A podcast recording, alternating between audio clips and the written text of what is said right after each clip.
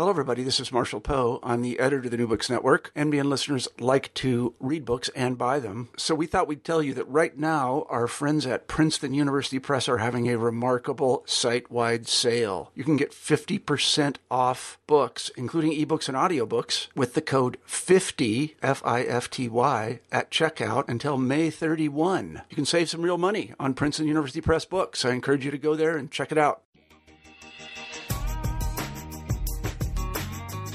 I'm Lisa Heinemann, co-host of New Books in Gender and Sexuality Studies, part of the New Books Network. I'll admit that it's sometimes hard for me to turn on the radio in the morning and hear about the latest attack on reproductive rights. Never mind the Republican primaries, I was already plenty irked over the last couple of years as the FDA refused to enable adolescents to acquire over-the-counter emergency contraception. Now that I've read Heather Munro Prescott's new book, The Morning After, A History of Emergency Contraception in the United States, which came out with Rutgers University Press in 2011, I have a better understanding of the issue. The book made me realize, for example, that getting OTC sales at all was a great victory. And the book gave me a great sense of the many actors involved in the story, from medical professionals to donors who sponsored unpopular research to feminist healthcare advocates. Heather Munro Prescott is a professor of history at Central Connecticut State University. Join us as we speak to her about her new book. Hi, Heather. Yes. I'm glad to have you here today. We're going to talk about Heather Munro Prescott's new book, The Morning After, A History of Emergency Contraception in the United States. So thanks for joining us, Heather. You're welcome. Heather, why don't you start out by telling us a little bit about your own background? How did you get into this line of work? How did you come to write the kind of stuff you write about? Well, my training is in science and technology studies at Cornell University, so I've always been interested in women's health issues, history of reproductive rights, reproductive technology. My dissertation and first book was on the history of adolescent medicine, and that book very much dealt with issues of young women's health as well as young men's health, but I spent a good portion of the book talking about adolescent gynecology and reproductive rights. And then my second book, Student Bodies, continued that discussion into the college age. And the current book is, in some ways, things that didn't make it into Student Bodies, but also I thought it was an issue that deserved its own book. And so it sort of took on a life of its own. Yeah, and you talk a little bit, actually, in your introduction about the genesis of the book as a single conference paper, and then several people said, we really need a book on the topic. Yes, that was very encouraging. Yeah. Well, let's talk a little bit about the history of this drug. You take us all the way back to the 1920s with discussion of hormonal therapies around problems like infertility. How does this all tie in? Well, the study of infertility and the study of contraception are kind of opposite sides of the same coin. And it's important to recognize that even the research on what became the original contraceptive pill was a byproduct of larger interests in infertility and how the female reproductive system worked. And I'd like to remind readers that there was a lot of technological innovation, political activism, just try to introduce a complex cast of characters whose ideas shaped what became to be known as emergency contraception. So I try to do both a scientific history and a popular history, a political history, and so forth to try and give a more complex and nuanced view of the history of this particular drug. So in these early days, to take the history way back to the early days of laboratory experimentation, in a sense, you've got the scientists on the one side with their agenda, but you also have people like Margaret Sanger, and you have feminists who are providing important financing, right? Right. Yes. It's important, of course, to recognize Margaret Sanger. And I just reread Ellen Chesler's Woman of Valor. I signed it for my graduate history seminar. And, it's just important to recognize how much work that Margaret Sanger did in terms of laying the ground for the pill and also contraceptive research more generally, and more importantly, getting lots of bucks to finance birth control research at a time when no government or non-governmental organization would touch it. So we have, so let's get us then from these days of sort of experimenting with drugs for infertility to, as you say, a kind of a byproduct. And of course, there's a relationship between what we now call the pill, that is regular oral hormonal contraceptives, and the emergency contraception pill. What's that relationship? Well, shortly after the pill was introduced in the United States, and my story looks almost exclusively at the United States and a little bit at Canada. So the story is different based on different geographic regions. But shortly after the pill was introduced in the United States, there were starting to be reports about side effects. There was concerns about taking a drug for long period of hormonal drug for long periods of time. There were reports that women had failure rates that were not consistent with experimental results. So basically, not long after the pill was introduced, there was some concerns about how to deal with what was called noncompliance or user error. And two of the original scientists who worked on the pill, Gregory Pincus and his associate Min Shui Shang, started talking about what they called after-the-fact contraception or morning after pills, day before pills. There's a pretty flippant article by Min Shui Shang where he talks about the next innovations are going to be even more precise and won't have to worry about whether, and in some ways it's kind of an insulting view of women, that they're these imperfect and experimental subjects, and that women for various reasons can't be trusted to take their pills on time, or they're conflicted about whether they want to be pregnant or not. And then there's the whole issue of women with less education or adolescent girls and what to do about those particular patient populations. So there's kind of a mixture of benevolence and paternalism and in some ways outright sexism that is part of the story. So it's, in other words, it's not a uniform story of uniform progress. There's lots of bumps and side tracks along the road. So what we have is the development of the pill, and from the scientific community, from the medical community, some skepticism about whether women are going to use it properly. Correct. All right. On the one hand, you've got maybe lesser educated women, poor women, African American women who just might not know how to use their medications properly, at least in the eyes of the medical establishment, and then also presumably white middle class women who, like you say, the medical establishment thinks they might be ambivalent, right? And thus, quote, accidentally forget to take their pill, right? And it's in this environment in which the notion of emergency contraception becomes important. Let's talk about terminology, actually, for just a minute, because, of course, many people know this medication colloquially as the morning after pill.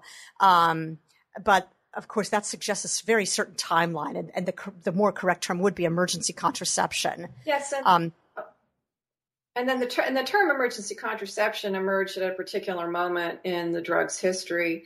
The scientists who developed what became known as emergency contraception usually used the scientific term postcoital contraception to indicate that this was a drug that was taken after intercourse, unprotected intercourse. And the popular press in the 60s decided that postcoital contraception was too cumbersome and not easily understood by a general audience. And so quickly the morning after pill got coined, even in some of the more general medical periodicals aimed at general practitioners. And that kind of stuck for a number of years, even though, as you just said, that technically postcoital or emergency contraception can be used. Well, the latest product can be used, I think, something like up to 72 hours after unprotected intercourse. But the morning after pill still is stuck, and there's a group called the Morning After Pill Conspiracy that has continued to use that name as a kind of tongue-in-cheek flippant comment on their activism. Yeah, interesting. Well, and of course, this kind of relationship between the medical establishment and feminist activists is one of the key themes in your book. And early on, you kind of set us up to think about the relationship between what the medical establishment is seeing as a kind of what you call a disease paradigm of unwanted pregnancy. And, thus medication to cure this epidemic, to approach a disease on the one hand. And then you have feminist activists who are concerned with issues of women's autonomy. Right. So in some cases, the technological development helps women achieve autonomy. Originally, Margaret Sanger wanted a pill that would give women complete control over their fertility, but the scientists that she worked with took a very different approach and were less concerned with women's reproductive rights and more concerned with issues such as poverty in the United States, out of control population growth in the developing world. And so their interest was in limiting fertility, but not necessarily empowering women. So this, of course, we have this sort of generation, the early generation, right, of people like Margaret Sanger and the scientists battling this out in a way. But it comes up again then in the 1960s when the pill, as we know it, comes onto the market. And we also have these discussions of emergency contraception, but even around the pill itself, you start to have feminists skeptical of the medical establishment, feeling that they're being used as guinea pigs. And I wonder if you could that's a very important chapter in this whole history. Right. And much of this grew out of the work of investigative journalist Barbara Seaman, who published one of the first exposés on the dangers of the pill called The Doctor's Case Against the Pill in the late 1960s, and that led to a series of congressional hearings on the pill, on estrogen replacement therapy, on Depo-Provera, the use of human subjects more generally. There were hearings on the Tuskegee syphilis experiment, the experiment of untreated syphilis in the African-American male, but part of those hearings also included testimony from women who had been exposed to other drugs and not fully informed of the possible side effects and dangers. So what kind of information was getting out about side effects and what kind of dangers were we concerned about? Well, this is the days before patients were fully informed. This is before the FDA mandated that there would be a patient package insert for patients. So usually information about side effects and contraindications were communicated directly from the drug company to the physician, and it was up to the physician to communicate that to the patients. And some physicians did, but given the relationship between doctors and patients prior to the 1970s, doctors gave the patient what they thought the patient needed to know and then withheld things that they figured would interfere with patient compliance or were not necessary for the patient to understand. And things were worse with female patients because male doctors figured that female patients were stupid. And if they would stop taking drugs if they heard anything that might possibly alarm them. So again, it's a product of the paternalism and entrenched sexism of the medical profession at this time. So, how are feminist advocates sort of organizing or articulating their concerns about this pattern? And like you say, their objections to paternalism and the possible consequences of that, having information withheld that might in fact be dangerous to women's health. You talk about the emergence of certain organizations, for example, that are going to become important in your story. Right. One of the more well-known organizations is the Boston Women's Health Collective, which were the authors of Our Bodies, Ourselves, and they were very much interested in putting together informative, scientific, but easy to accessible information for women so that they could feel empowered to ask the right questions, to find practitioners who were interested in treating them as intelligent human beings instead of instead of infantilizing them. And then the National Women's Health Network, which got started in the mid-1970s, was, I think, a more self-consciously political activist group that was criticizing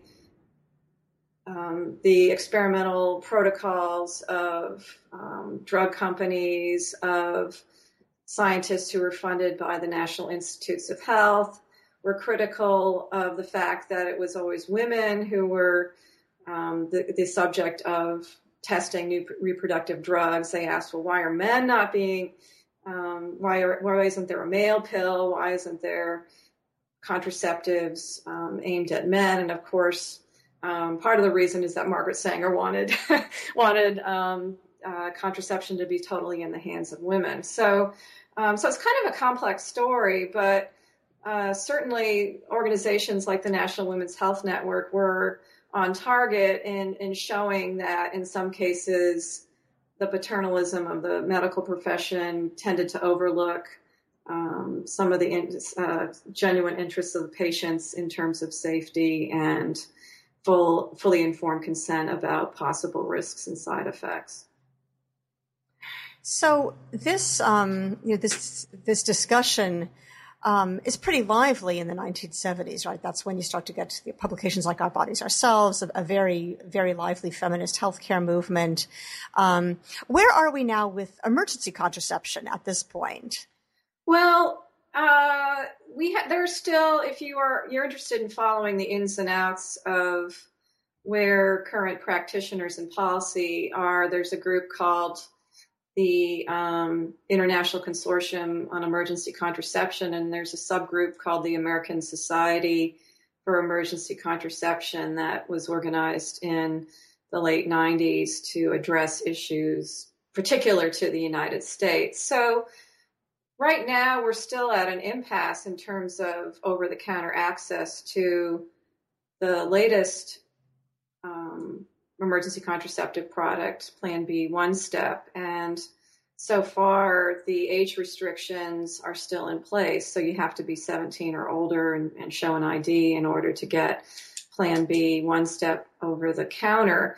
And then the most recently approved new emergency contraceptive product, LO1, which contains a different chemical compound than Plan B 1 Step, I don't think is available over the counter yet. It was just approved by FDA, and I think there was a separate process by which you get approval to make a drug available over the counter. So there's products available, but it's still difficult to get access to them, particularly if you are a teenager, and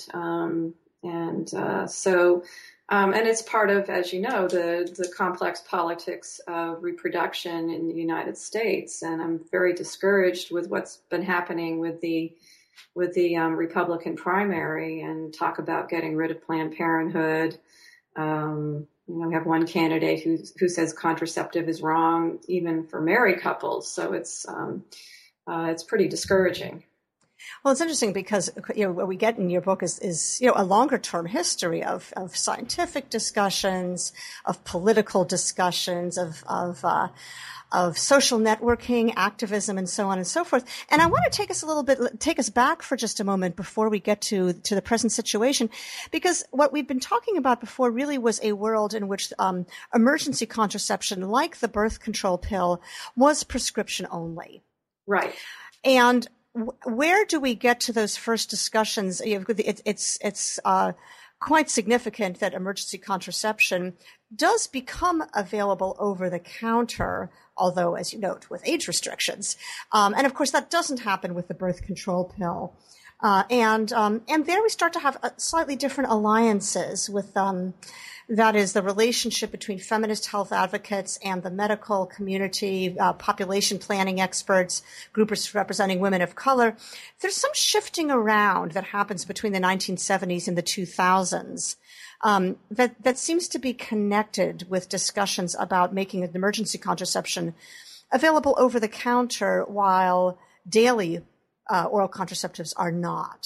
Right. And that for much of the 1970s, and I'd say 1980s, women's health activists were concerned primarily with safety, and they didn't want to see they wanted to make sure that women were fully informed about and were protected from serious side effects. So over-the-counter access to ongoing regular oral contraceptives remains controversial even among women's health activists who were willing to accept emergency contraception as making emergency contraception available over the counter, but we're concerned enough and still are concerned enough about the possible contraindications and side effects of regular hormonal contraception to suggest that this should remain prescription only, or at least have some way of making sure that women who are at risk for blood clots, women who have high blood pressure, women who smoke or have other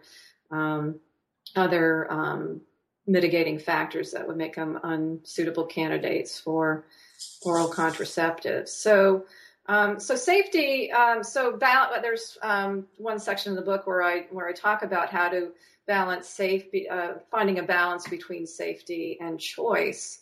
And also going on at the same time is that there was a movement beginning in the 90s from partly from drug companies and partly from consumers to make more and more drugs available over the counter. And there's one commentator at the time who describes the rise of what he calls OTC-ness. And so drugs that had been previously available by prescription only started to move to over-the-counter status, starting with certain allergy drugs and medication for heartburn and things like that. So emergency contraception became part of that discussion. But at the same time, some physicians and other health professionals and some people in population organizations suggested that because of the consequences of unwanted pregnancy, particularly among adolescent girls, that the benefits of making oral contraceptives, whether they be regular oral contraceptives or emergency contraceptives, available over the counter outweighed any safety risks. So we have different groups weighing the balance between safety and choice in different ways. So now we're sort of in a world where rather than a kind of a full tension between the medical establishment, who's, like you say, sort of paternalistic, and feminist healthcare advocates who are concerned about safety and concerned about women being given maybe inadequately tested contraceptives with side effects. Now feminist activists are concerned with access, which of course is an argument for making them more available, right? And likewise, the medical profession, again, if they're concerned about, to use some of the old terminology, an epidemic of non-marital births and so on, again, accessibility is helpful. So it sort of serves to put feminist advocates and the medical establishment on the same side against cultural conservatives, right? And that's where the focus on adolescence really comes in. Right.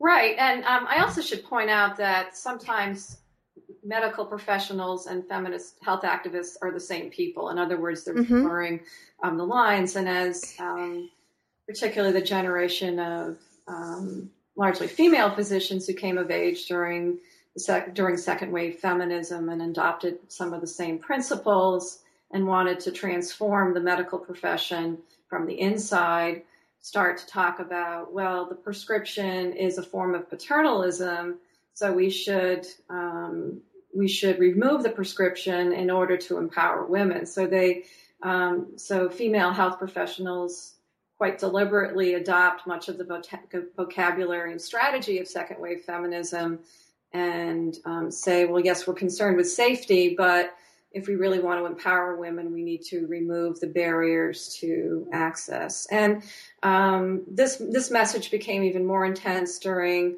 the 1980s when there was a backlash against reproductive rights, laws that were passed that forbid using federal funds for abortion, increasing clinic violence, the rise of organizations like Operation Rescue, which were confrontational, and all of that led to a lot of rapprochement between organizations and individuals who previously had opposing issues on opposing sides on the issue of contraceptive research and development. So it's really the 1980s where we see some of this shift in who's allying with whom. As a response to the political threat, basically. Correct. So let's get to that era where emergency contraception actually gets over-the-counter status. This is a result of some extensive hearings in the FDA and, of course, quite a lot of politicking in the 2000s. Tell us about that story. Well, the FDA approved emergency contraception for making available Plan B available without prescription in 2006, but that was after several years of back and forth between FDA and activists. And part of this was the result of President George W. Bush's appointee to head the FDA, who kept holding this up, and series of hearings, a series of various citizen petitions filed by women's health organizations and reproductive rights organizations. And so the politics of reproductive rights during the presidency of George W. Bush played a huge role in complicating the process of making emergency contraception available over the counter in a way that other over-the-counter drugs did not encounter. So we have advocates from various sides basically petitioning the FDA. We have the medical profession, which, as you say, is by now there are a lot of women there who are basically, as feminists within the medical profession, arguing for greater access. Feminist organizations, but also socially conservative organizations petitioning against, and this is the Bush presidency. And there's a head of the FDA, who sympathizes, with cultural conservatives and, is concerned with blocking this. So it's quite a politicized process. What makes it finally possible to get it through? Well, I think, partly, what happens is that, sorry, I'm having trouble with my microphone. Could you ask that question again? What makes it possible to finally get OTC status, given the rather hostile environment? Well, I think part of it is just sheer persistence and also activism by women in Congress who, particularly Senator Hillary Rodham Clinton, who quite successfully heads up a campaign to block votes on the approval process for Bush appointees until the FDA moves ahead on approving the OTC application for Plan B. So it's persistence, it's confrontational politics. There's a group called the Morning After Pill Conspiracy that marches on Washington as part of the March for Women's Lives. So it's old-fashioned, in-your-face, direct, nonviolent, direct confrontation that and persistence by groups across the various medical organizations, non-governmental organizations for reproductive rights, feminist organizations, like NOW and Planned Parenthood. So it's just a maelstrom of media attention to the whole issue. And you know, one thing that interested me when I read this was that, as you say, even now it's not actually available literally over the counter, or that you have to actually go to the counter. It's not like aspirin that you can just pick up off the shelf. Right. It's more like cold medicines that can be used to produce meth. You know. Right. Yeah. I mean, emergency contraception is one of the few drugs that you can't literally get over the counter. You don't need a prescription, but you still have to go to the pharmacist's desks and ask for it and show an ID showing that you are over the age of 17.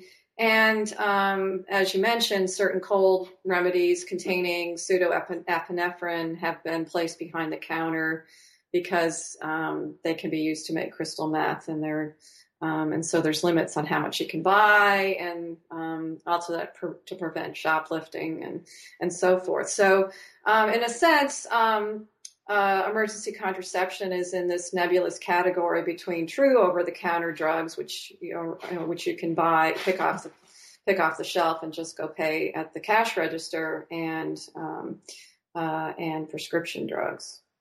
So in a sense, you do have. There's a bit of potentially an intimidation factor in practical purposes. That is, you have to actually go ask someone who might look at you disapprovingly, or more seriously today might claim, reason of conscience, refusal to distribute this in the current environment, if I understand correctly. Right.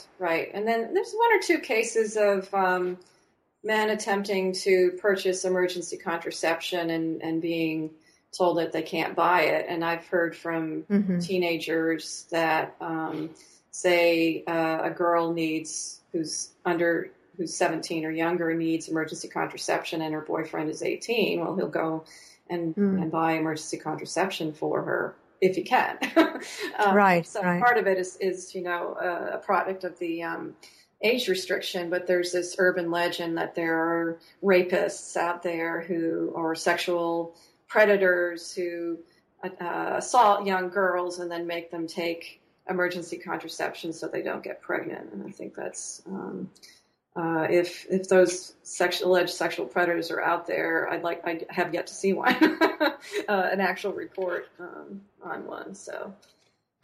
Well, and of course, all of this, at the time you wrote the book, it's a very recent book, but nevertheless, it does predate the current season of presidential electioneering and the discussions about contraceptives more generally. Right. And I, of course, there's, as we know well from reading your book and others, there's a continuous strand of cultural conservatism that's very suspicious of contraceptives, and certainly of the notion that teenagers might get their hands on them, or unmarried people in general.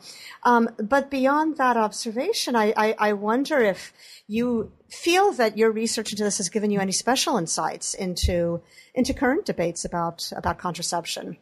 Well, first of all, I have to say that I never see in my lifetime candidates attacking contraception.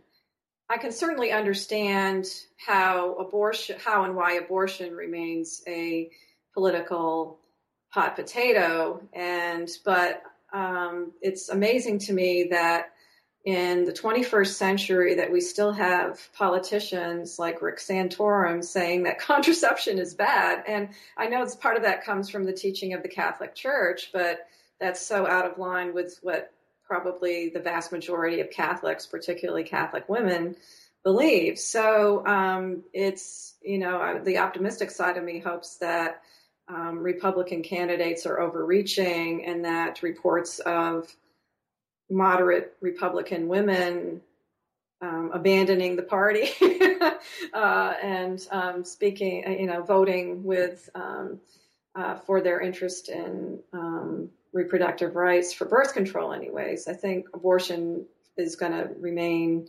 a contentious issue, but it seems to me that if anything continues to affect the political, I think that there's such a large percentage of the American population that considers birth control, access to contraception, not just a right, that this is something that has been established as a right that all people in the United States deserve. And I think if you'd ask well, I can't, you know, I can't, not being a parent myself, but I think parents of teenagers might agree that preventing pregnancy is better than the alternative. So at least I would hope that.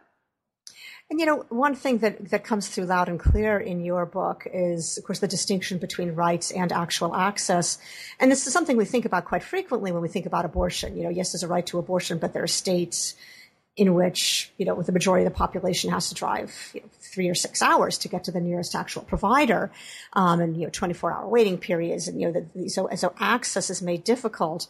And here in your book, we have that kind of on a more humble scale, but again, the business of having to go show an ID, having to, you know, present yourself directly face to face with a pharmacist to actually get the pill, rather than being able to, you know, again, pluck it off the shelves of the drugstore.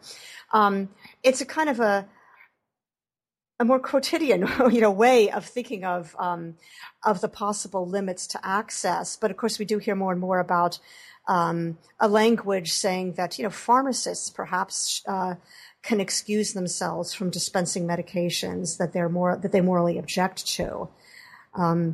Yeah, and you know, part of it is you know, is that sort of access, but another barrier is cost. One of the things that's happened with them with over-the-counter drugs more generally is that they tend to be as expensive, if not more expensive, than prescription drugs, and they're usually not covered by health insurance. So anybody who thinks that there are women and girls out there who use emergency contraception every time they have sex need to understand that I think Plan B 1 step costs something like $50 or $60, and that might be lowballing it. So whereas a package of oral contraceptives costs considerably less than that. So I think, I don't know, I have health insurance, but so one of the, I guess, the ironies of the move to over-the-counter status is that for women of low income, it's actually made it more expensive to use emergency contraception. And so what some clinics continue to do is you can get, if you go to, say, Planned Parenthood or a clinic that's funded by federal Title X funds, then you can get emergency contraception and oral contraceptives at reduced cost. So, but that means you have to go and make an appointment, see a doctor, and that. So there are economic barriers that need to be considered as well. And so another alarming thing that's happening with all the debates about the Healthcare Reform Act is who is going to pay for contraception. And the discussion is about prescription drugs, but there's no discussion about non-prescription drugs. So if you really want to talk about access, you also need to talk about economic access as well. Yeah. No, and I myself hadn't realized that dollar figure for emergency contraception. And of course there is, you know, as we see in the you know, the history of discussions of emergency contraception, you know, concern that women will just use this as their contraceptive. And, you know, if coming from a couple of different sides, you know, from cultural conservatives who thinks it's a ticket to, you know, irresponsibility, but also to medical professionals and feminist health advocates who are, you know, concerned about side effects. This is not something you want to be taking a couple of times a week. Right. But as you say, the cost factor might make that discussion very well just moot from the beginning. Right. This is, you know, an incredibly contemporary book. I mean, even, you know, within the last couple of years, of course, the discussions of what the age barrier should be. You know, this is something that's really quite current, you know, 18, 17, 16, you know, this is all within our very recent memory. And never mind, as you note, that now expanded discussions of contraceptives, period. So it's very interesting to read this, you know, given our current political, climate and discussions. Let me ask you sort of our traditional wrap-up question for listeners who are interested in your work. What are you working on now? Well, I'm kind of trying to formulate my next project, but in terms of a monograph. But what I'd like to do in the near future is put together a symposium for the 50th anniversary of the Griswold versus Connecticut decision in 1965, which was the first time that the Supreme Court recognized a right to privacy, at least in terms of marital situations. So that was the decision that overturned laws in Connecticut and other states that prohibited married individuals from obtaining contraception.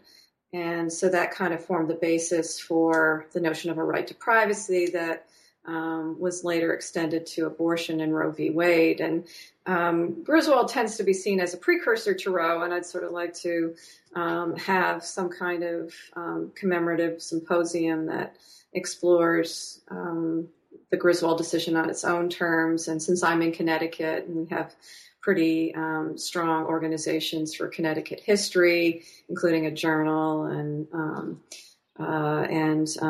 institutions like Yale, which have pretty strong graduate history programs, in the University of Connecticut as well. So, so that's what I'm kind of entertaining for the short term, and I'd like in some way to continue looking at the history of feminist activism and reproductive technology, but at the moment it's kind of I'm still trying to formulate how I go about doing that.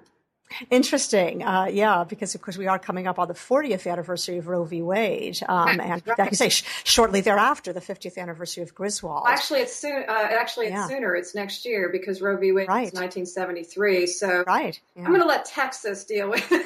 So I'm sure there's probably somebody who's already working on something in the works. Yeah. So. This is very, very interesting stuff, and I'm grateful you took the time to talk to us today. My pleasure. Thank you very much. Yeah. Thanks so much. We've been talking to Heather Munro Prescott about her new book, The Morning After, A History of Emergency Contraception in the United States. Thanks again, Heather. You're welcome. We've been talking to Heather Munro Prescott, author of The Morning After, A History of Emergency Contraception in the United States. I'm Lisa Heinemann, co-host of New Books in Gender and Sexuality Studies. Thanks for joining us today.